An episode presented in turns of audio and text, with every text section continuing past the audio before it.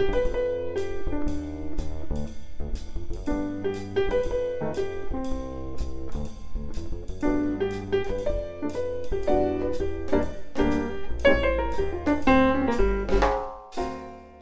Wednesday, and welcome back to another exciting episode of the Apollo 13 Minute, a show where each and every day, Monday through Friday, we go over one minute of probably the greatest space history movie ever made the 1995 Ron Howard directed feature Apollo 13.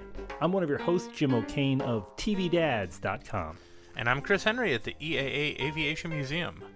And we're still watching a, a TV show in progress on, uh, of all things, uh, coming up near tax day. So there's a bunch of. this seems we're be, we're uh, doing a radio show about a TV show right now. Yeah.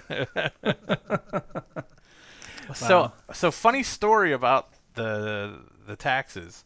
Yeah. Um, and it was this is one that I actually got uh, from uh, from Jim Lovell himself.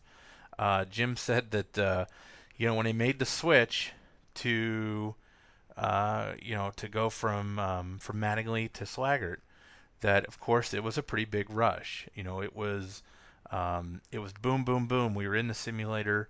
Um, you know, right up until we had to go out to the Cape. I mean, it was a you know, it was getting what had happened was uh, when they switched the um, from Mattingly to Swigert, the the one thing that, that they really needed to do was get Swigert back into the loop of things because he had been out of the the the Sims. He had been working on just support areas. He had not been been in the sim in a, in a few weeks, I believe, uh, or more. So a lot of sim time up to the launch.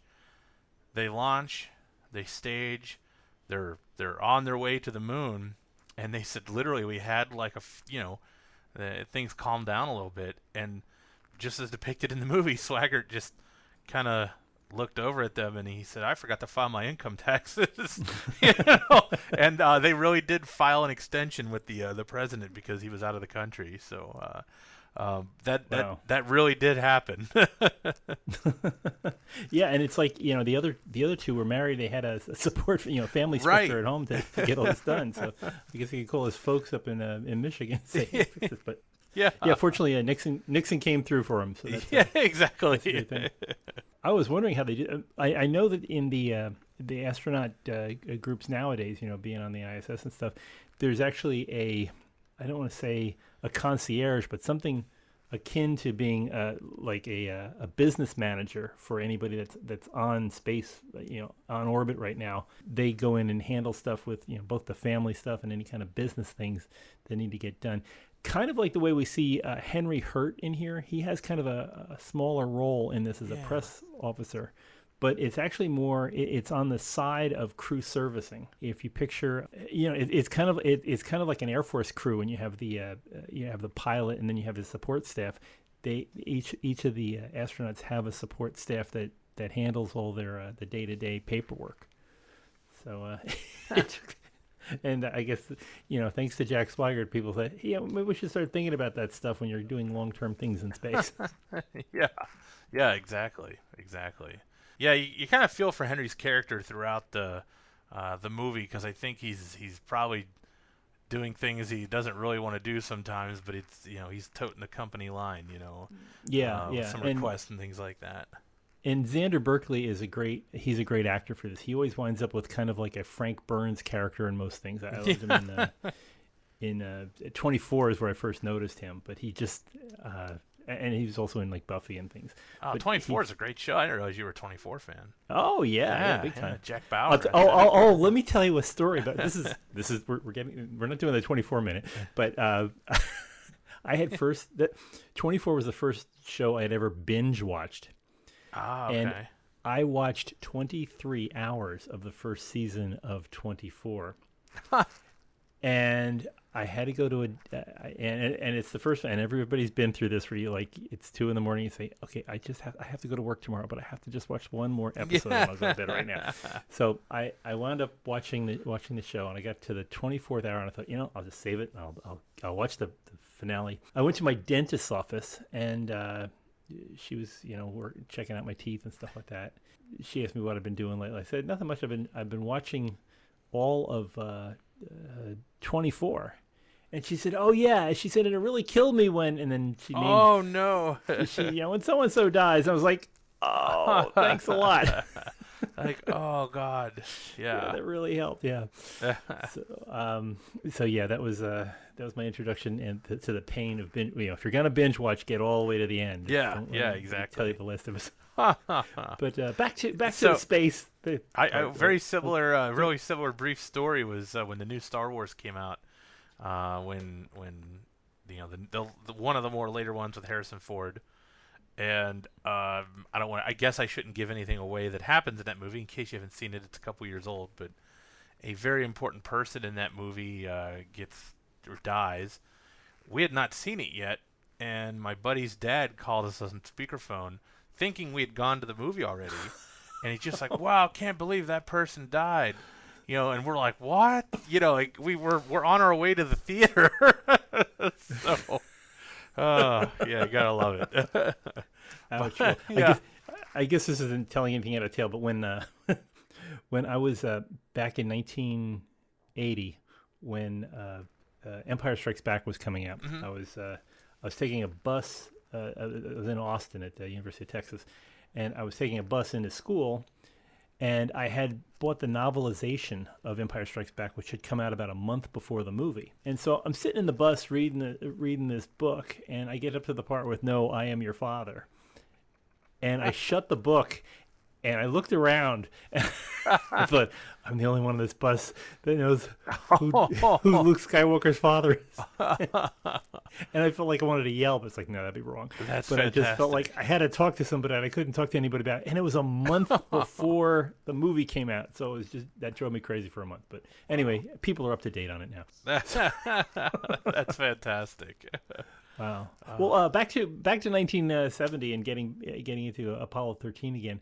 There's a couple of things that bother me in the scene in this filming part. Uh, mostly, it it has to do with uh, the camera and uh, the sound. I mean, we have the, the cassette player is floating around and is playing Trini Lopez's. Um, uh, song "Lemon Tree." In the in reality, you wouldn't be able to get that kind of fidelity that's coming through on the screen. I mean, it, it's supposed to be for the purpose of the movies, but if you watch, um, well, Chris, you watched the original uh, broadcast version of yes. this, the, uh, Yeah. the one on YouTube, and the the microphones they were using were rather clunky and they were extremely uh, what they call hypercardioid. They were, they were shaped to only take in what was immediately in front of them. So unless you had your mouth pressed up against the mic, nobody was going to hear anything else in the background which was a good thing. I mean, you didn't want to have all the noise of all the fans and things.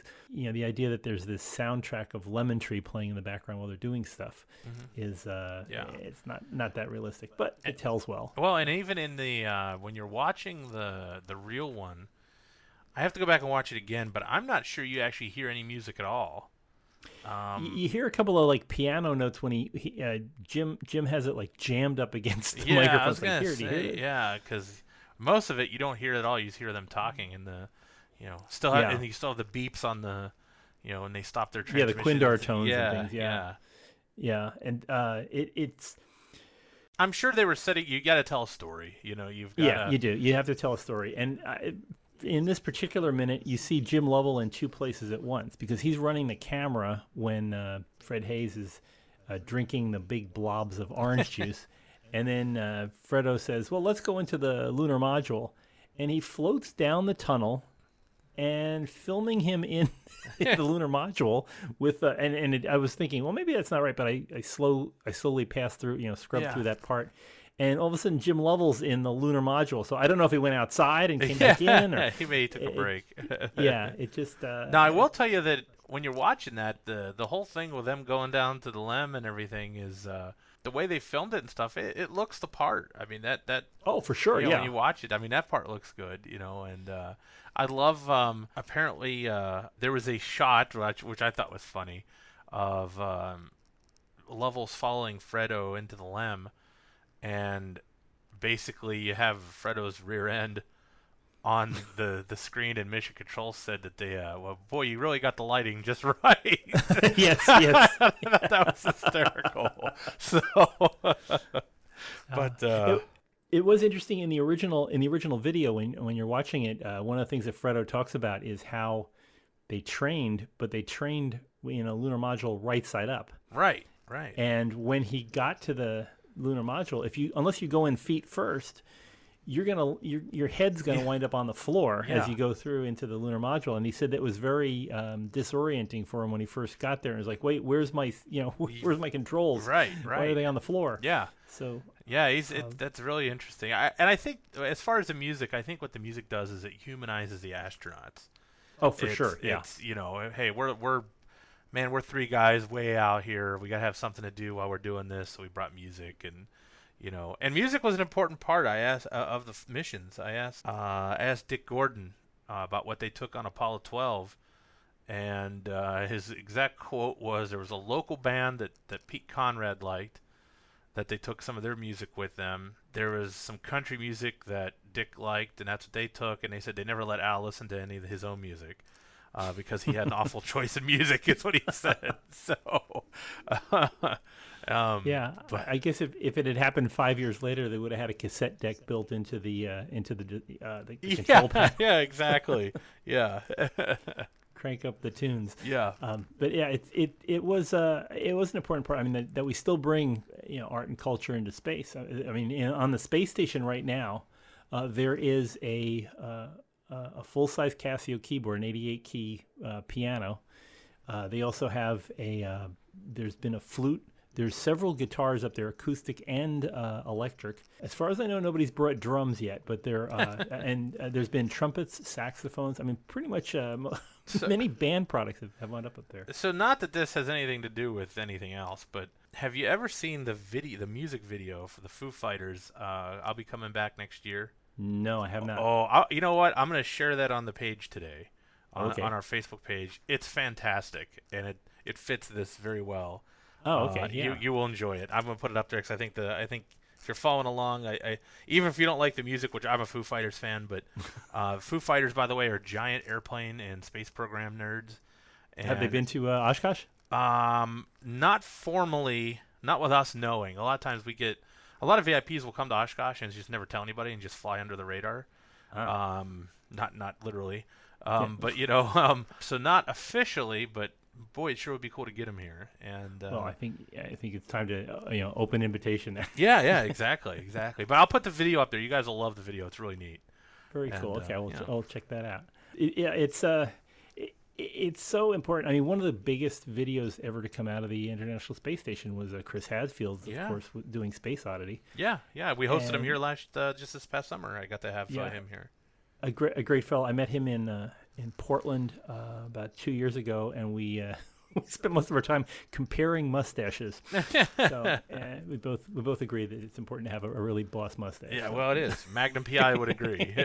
yeah, exactly. You got to have that good, good Yeah. uh, uh, food brusher. uh, but yeah, sw- swell guy, and I think he's really um, he's helped to humanize spaces. You were talking about having music up there. It Yeah. it makes it more approachable because, gosh, any everybody's you know whittled a tune on, on a guitar or a piano or whatever, and and knows knows that feeling of how how music connects you to the rest of uh, the rest of humanity yeah, yeah. Um, as we're recording this, uh, uh, Elon Musk had just announced that uh, there he's announced a, the private passenger heading into uh, into space uh, from Japan, who plans to bring uh, I think about a half a dozen artists of different uh, fields.